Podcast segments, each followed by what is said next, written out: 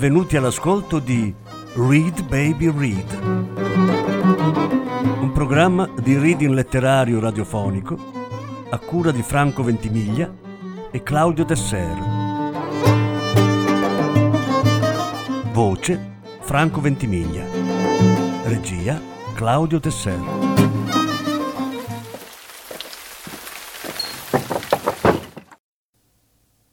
Nikolai Vasilevich Gogol Il naso Lettura in tre parti. Seconda parte.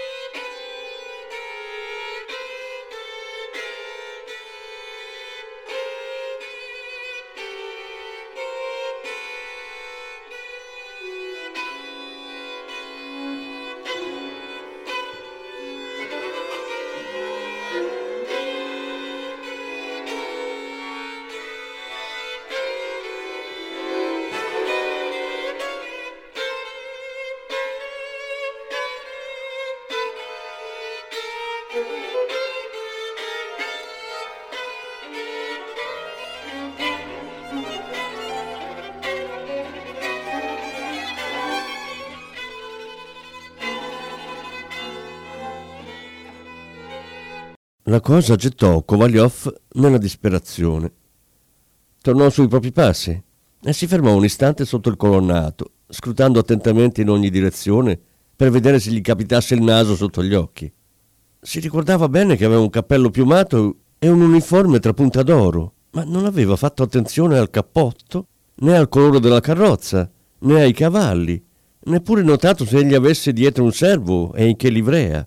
Aggiungi poi che di carrozze ne sfrecciavano tante su e giù e a tal carriera che era perfino difficile distinguerle, e anche se avesse potuto distinguerne qualcuna, non avrebbe avuto alcuna possibilità di fermarla. Era una giornata splendida, di sole. C'era un visibilio di persone sul corso Neva. Tutta una cascata floreale di dame defluiva lungo l'intero marciapiede, dal ponte della polizia al ponte Anichkov. Ecco lì un consigliere di corte, suo conoscente, a cui dava del tenente colonnello, specialmente in presenza di estranei. Ecco lì Jarishkin, capo ufficio al Senato, suo grande amico, che giocando a Boston perdeva immancabilmente allorché dichiarava otto date. Ecco lì un altro maggiore che aveva conseguito l'assessorato al Caucaso e che gli faceva cenno con la mano di avvicinarsi. Ah, porco diavolo, disse Kovalyov. Ehi tu, vetturino, portami immediatamente in questura. Kovalyov salì in carrozza e per tutto il tempo non fece che gridare al vetturino Presto, di carriera! È in ufficio il questore? gridò mentre entrava nel vestibolo. No, rispose il portiere, se n'è andato proprio ora. Anche questo ci voleva. Eh già, soggiunse il portiere. Non è mica tanto, però se n'è andato. Se foste venuto un minutino prima, chissà che non lo avreste trovato. Kovalyov senza togliersi il fazzoletto dalla faccia, risalì in carrozza e gridò con accento disperato Fila! Dove? disse il cocchiere. Fila dritto! Come dritto? E qui c'è una curva. Si va a destra o a sinistra? Questo problema lasciò perplesso Kovalyov e lo obbligò di nuovo a riflettere. Nel suo caso egli avrebbe dovuto rivolgersi innanzitutto in prefettura, non perché la questione avesse diretta attinenza con la polizia, ma perché i provvedimenti adottati avrebbero avuto un corso più rapido che altrove. Chiedere giustizia alle autorità del dicastero in cui il naso aveva dichiarato di far parte era sciocco, perché dalle stesse risposte che gli aveva dato il naso era evidente che per quell'individuo non esisteva niente di sacro e che nella congiuntura attuale egli avrebbe mentito come aveva mentito spergiurando di non averlo mai visto né conosciuto. Ragion per cui Kovalyov stava per ordinargli di andare in prefettura, allorché fu colto di nuovo da un dubbio, che quel farabutto e imbroglione, che fin dal primo incontro si era comportato siffattamente senza coscienza, avrebbe potuto frattanto, e di nuovo con tutto comodo, svegnarsela fuori città, e allora ogni ricerca sarebbe stata vana, oppure sarebbe andata per le lunghe e avrebbe durato, Dio ce ne scampi, un mese intero. Alla fine fu come se il cielo lo avesse illuminato. Decise di rivolgersi direttamente all'amministrazione di un giornale e inserire per tempo un annuncio con la descrizione particolareggiata di tutti gli attributi fisici e morali del naso affinché chiunque lo incontrasse potesse consegnarglielo o perlomeno dargli l'agguaglio sul domicilio di lui. Ragion per cui, avendo egli deciso in tal senso, ordinò al vetturino di andare all'amministrazione del giornale e per strada non fece altro che caricargli il groppone di pugni dicendo Va più presto, canaglia! Più presto, farabutto! Eh, signore, diceva il vetturino, scuotendo la testa e frustando con le redini il cavallo che aveva il pelo lungo come un cari spagnolo. Finalmente la carrozza si fermò e Kovalyov fece irruzione ansimando in una piccola sala d'aspetto dove un impiegato dai capelli grigi, con un vecchio frac e gli occhiali, se ne stava seduto a un tavolo e tenendo la penna fra i denti andava contando le monete di rame che gli venivano versate.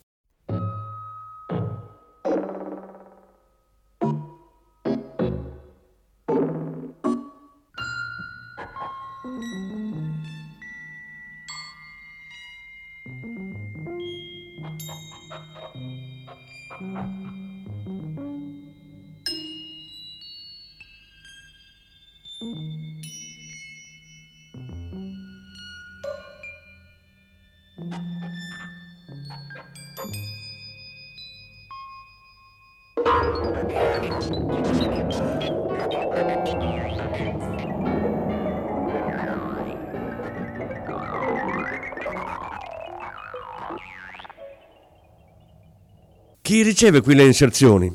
gridò Kovalyov. Ah, buongiorno. I miei riguardi, disse l'impiegato dai capelli grigi, sollevando gli occhi per un istante e riabbassandoli di nuovo sui mucchietti delle monete disposti in ordine. Vorrei inserire. Prego, abbiate la compiacenza di attendere un momento, disse l'impiegato, registrando con una mano una cifra su un foglio e spostando con un dito dell'altra, la sinistra, due palline del pallottoliere. Un servitore che aveva i galloni ed un'apparenza abbastanza pulita da cui si vedeva come egli appartenesse a una casa aristocratica, era in piedi vicino al tavolo con un foglietto in mano e, e ci teneva a mostrare quanto fosse uomo di mondo. Credete, signor mio, che il cagnuccio non vale neppure otto soldi. Io, cioè, non darei neppure otto centesimi. Ma la contessa lo ama. Caspita se lo ama. Ed ecco, a chi glielo ritrova da cento rubli. A dirle esattamente, ecco, quanto è vero che noi due siamo qui, i gusti della gente non vanno d'accordo. Se sei un cacciatore tieni un bracco o un cocker. Non lesiniamo 500 rubli, diamone pure mille, ma che sia un cane a modo.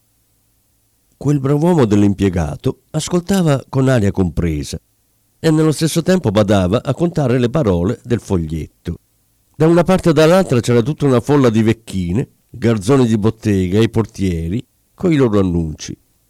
In uno di questi si offrivano i servigi di un cocchiere di condotta astemia, in un altro un calesse quasi nuovo, portato da Parigi nel 1814.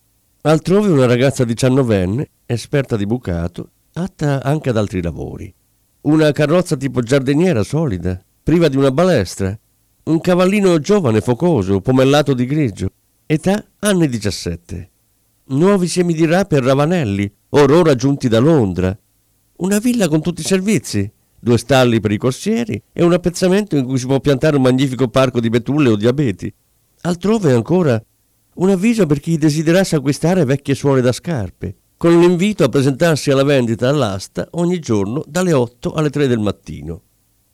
La saletta in cui era contenuta tutta questa adunanza era angusta e l'aria oltremodo densa, ma l'assessore di collegio Kovalyov non poteva sentirne l'odore poiché si era tappato tutto col fazzoletto e poiché il suo naso si trovava adesso Dio sa dove.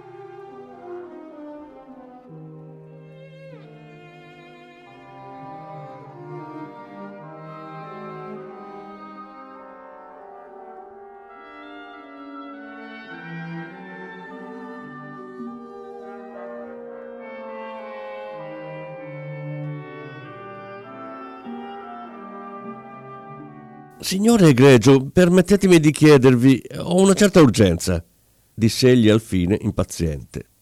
Eccomi, eccomi. Rubli 2 e copeche 43. Subitissimo.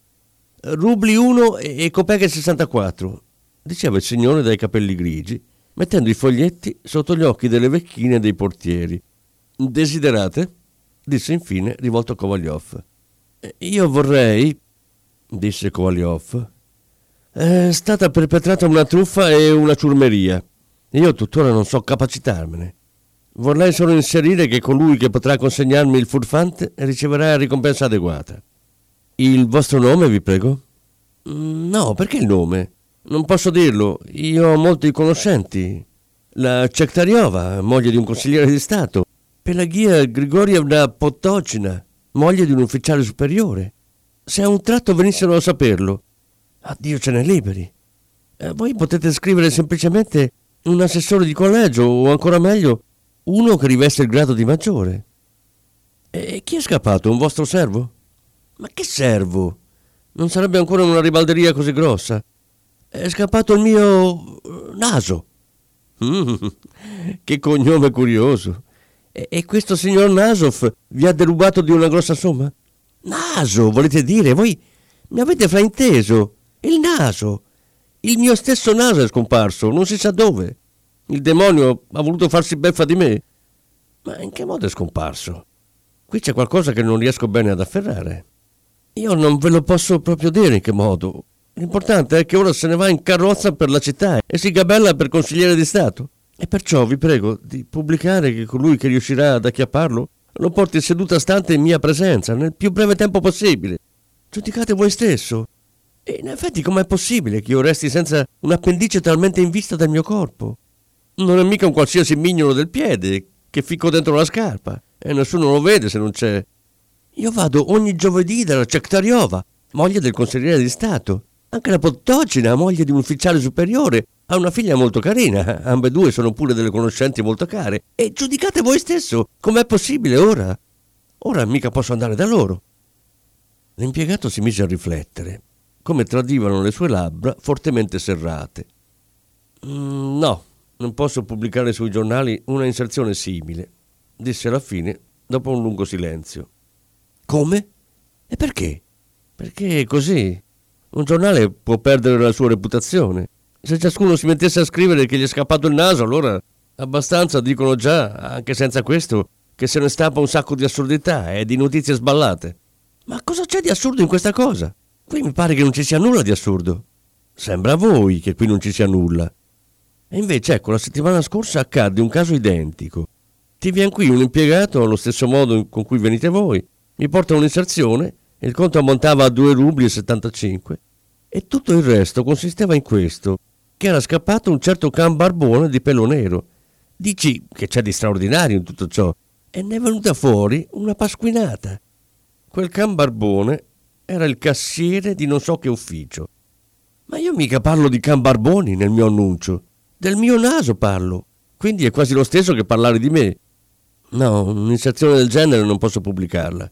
Ma se il naso mi è scomparso davvero? Se vi è scomparso è a far da medico. Si dice che c'è certa gente che può appiccicare nasi a scelta, però del resto mi avvedo che dovete essere un burlone e che vi piace scherzare in società. Ma ve lo giuro, quanto è vero Dio! Se si deve arrivare a questo punto, prego, ve lo faccio vedere. Ma perché volete disturbarvi? continuava l'impiegato mentre fiutava una presa di tabacco. Del resto, se ciò non vi arreca disturbo, soggiunse con un moto di curiosità, sarebbe proprio una cosa da vedere.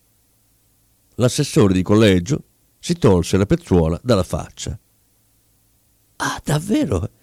È cosa stranissima, disse l'impiegato. Liscio, completamente, come una frittellina appena cotta. Sì, piatto fino all'inverosimile. Ora avete obiezioni da fare?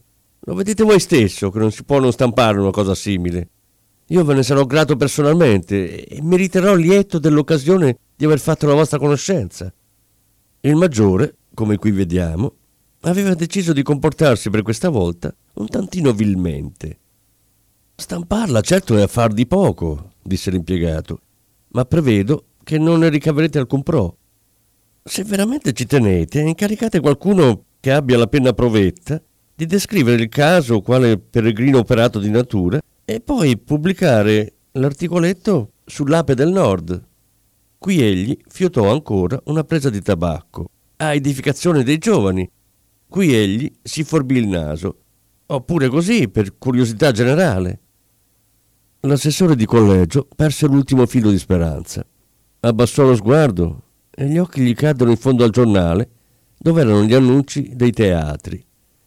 Già la faccia gli si andava atteggiando ad un sorriso, poiché si era imbattuto nel nome di un'attrice graziosa e già era corso con una mano alla tasca per vedere se avesse con sé un bigliettone da cinque, già che secondo Kovalyov ogni ufficiale superiore aveva da star seduto in poltrona, quando il ricordo del naso gli guastò tutto. Anche l'impiegato pareva compreso della situazione delicata di Kovalyov. Nell'intento di ranirgli in qualche modo il dolore, credeva opportuno esternargli la propria simpatia con poche succinte parole. Davvero mi rincresce tanto che vi sia accaduto un simile aneddoto. Gradiresti una presa di tabacco? Fuga ai mali del capo e l'umor malinconico. E altresì di gran giovamento per le emorroidi. Così dicendo, l'impiegato porse la tabacchiera a Kovalyov, dopo averne sollevato assai destramente il coperchio che portava l'effigie di una dama col cappello. Questo atto innocente fece uscire Kovalyov fuori dai gangheri. Io non capisco come troviate il modo di scherzare, disse furioso. Ma non vedete che mi manca proprio il che con cui si fiuta?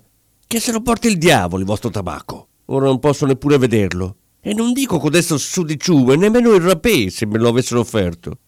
Ciò detto, uscì profondamente indispettito dall'amministrazione del giornale e si recò dal commissario di polizia.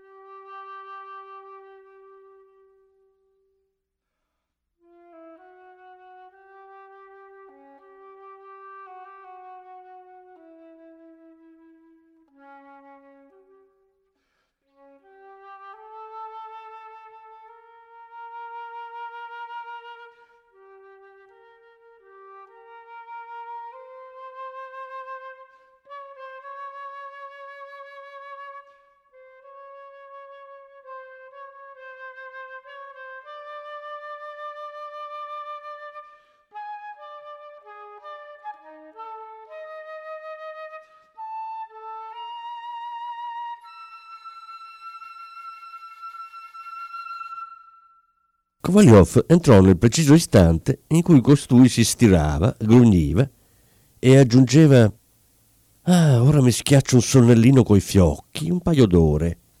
Quindi era ovvio prevedere come l'arrivo dell'assessore di collegio cadesse in un momento del tutto disacconcio. Il commissario era un grande patrocinatore di tutte le arti e i mestieri, ma una banconota l'anteponeva a tutto. Questa è una cosa, soleva dire, che non c'è cosa migliore di questa. Non chiede cibo, le basta un cantuccino in tasca, c'è sempre posto per lei. Cade per terra, non si rompe il collo. Il commissario accolse con fare piuttosto asciutto Kovalyov e gli disse che dopo pranzo non era ora da fare indagini, che la stessa natura aveva decretato che a pancia piena è necessario il riposo, argomento dal quale l'assessore di collegio poté vedere come al commissario non fossero ignoti i precetti degli antichi saggi e che a una persona per bene non arraffano il naso. In altre parole, gliela spiattellò in faccia senza complimenti. Occorre qui rilevare che Kovalyov era un uomo tremendamente permaloso. Poteva passare sopra qualunque cosa detta personalmente contro di lui, ma guai se si riferiva alla sua posizione e al suo grado. Ammetteva perfino che in una commedia si potesse permettere qualche allusione concernente gli ufficiali subalterni, ma i superiori non andavano toccati. L'accoglienza del commissario lo gettò in un tal grado di costernazione che egli tentennò il capo e, allargando un poco le braccia, disse con aria dignitosa Confesso, dopo tali considerazioni offensive, di non aver di che aggiungere. E andò via. Tornò a casa reggendosi a stento sulle gambe. Era di già il crepuscolo. La sua abitazione gli apparve triste o vuoi terribilmente sporca dopo tutte quelle ricerche infruttuose. Entrato in anticamera, vide Ivan, il servo, che stravaccato sullo sporco divano di pelle, era intento a sputare contro il soffitto, dove con notevole successo riusciva sempre a centrare lo stesso punto. Tanto cinismo da parte del famiglio lo mandò in bestia. Gli sbatté in faccia il cappello gridando Tu, porco, non sei mai occupato a far altro che sciocchezze. Ivan balzò di colpo dal giaciglio e si precipitò a togliergli il pastrano. Entrato nella propria stanza, il maggiore, stanco e avvilito, si lasciò andare su una poltrona. Infine, dopo molti sospiri, esclamò: Dio mio, perché accadermi una simile sciagura? Magari fossi rimasto senza un braccio, senza una gamba. Sarebbe sempre stato meno peggio. Ma senza naso. Un uomo sa il diavolo cos'è. Per essere un uccello non è un uccello. Per essere un cittadino non è un cittadino. È semplicemente roba da prendersi e buttare dalla finestra. E se me lo avessero mozzato, magari in guerra o in duello, o ne avessi avuto colpa io stesso. Ma no, è sfumato così, senza dire ai né bai. Sfumato gratis, senza il pro di un centesimo. Ma no, non può essere, soggiunse dopo aver riflettuto un istante. Non è verosimile che un naso se ne sfumi. Non è assolutamente verosimile. È certo che o sto sognando o sto farneticando. Chissà che per sbaglio non mi sia accaduto di bere anziché l'acqua l'acquavite con cui mi friziono la faccia dopo essermi rasato. Quell'idiota di Van non l'avrà tolta di mezzo, io certamente me la sono bevuta. Per accertarsi con piena sicurezza di non essere ubriaco, il maggiore si pizzicò così forte che gli sfuggì uno strillo. Ah! Quel dolore lo sincerò del tutto che egli stava vivendo e operando nella realtà. Si avvicinò pian piano allo specchio e in sulle prime strizzò un po' gli occhi con l'idea che il suo naso, chissà, potesse riapparire al proprio posto, ma fece immediatamente un salto indietro, esclamando Quale effigie burlesca! Era davvero un fatto incomprensibile. Se fosse scomparso un bottone, un cucchiaino d'argento, un orologio o qualcosa di simile. Ma a scomparire e poi a chi? E per di più nel proprio appartamento. Soppesata ogni circostanza, il maggiore Kovalyov congetturò che forse la cosa più verace era che alla radice di tutto avesse da esserci non altri che la Pottocina, moglie dell'ufficiale superiore, la quale ambiva dargli in moglie la figlia. Egli stesso faceva volentieri la corte alla ragazza, ma rifuggiva dal venire alle somme.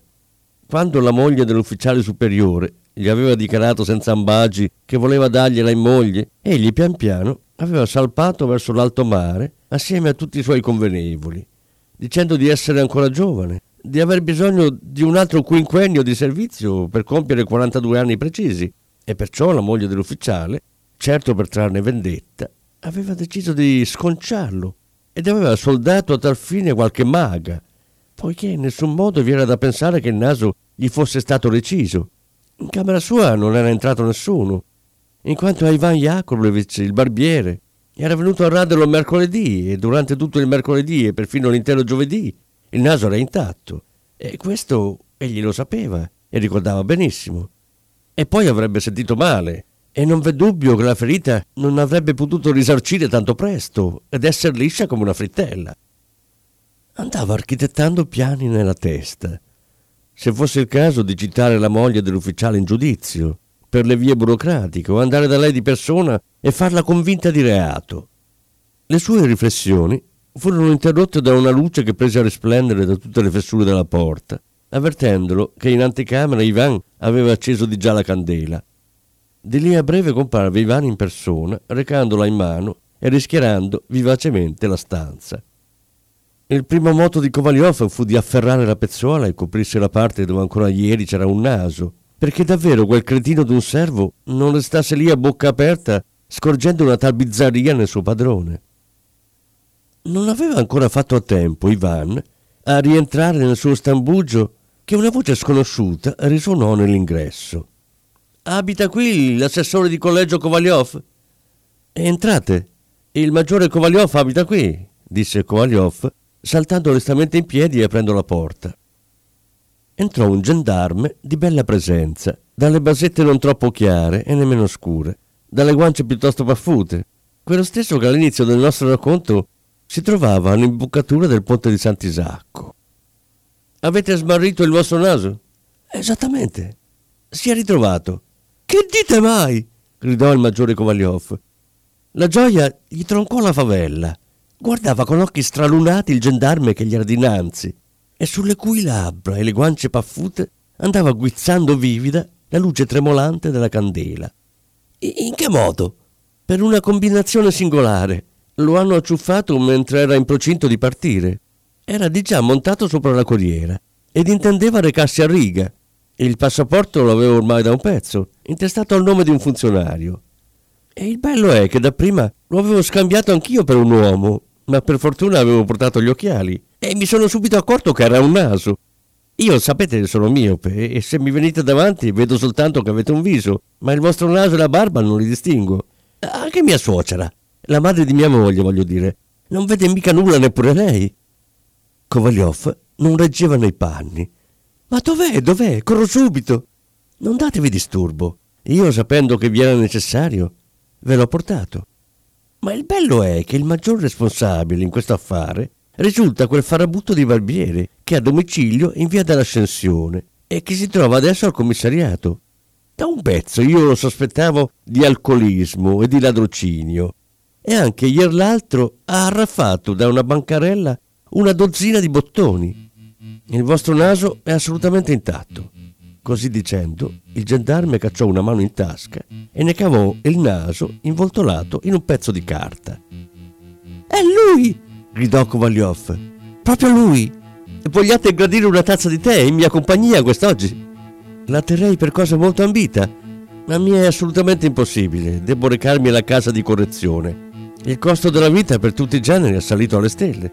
Ho a carico mia suocera e voglio dire la madre di mia moglie i ragazzi, il più grande specie promette molto bene, è un ragazzino parecchio sveglio, però mancano i mezzi per istruirli, mancano assolutamente.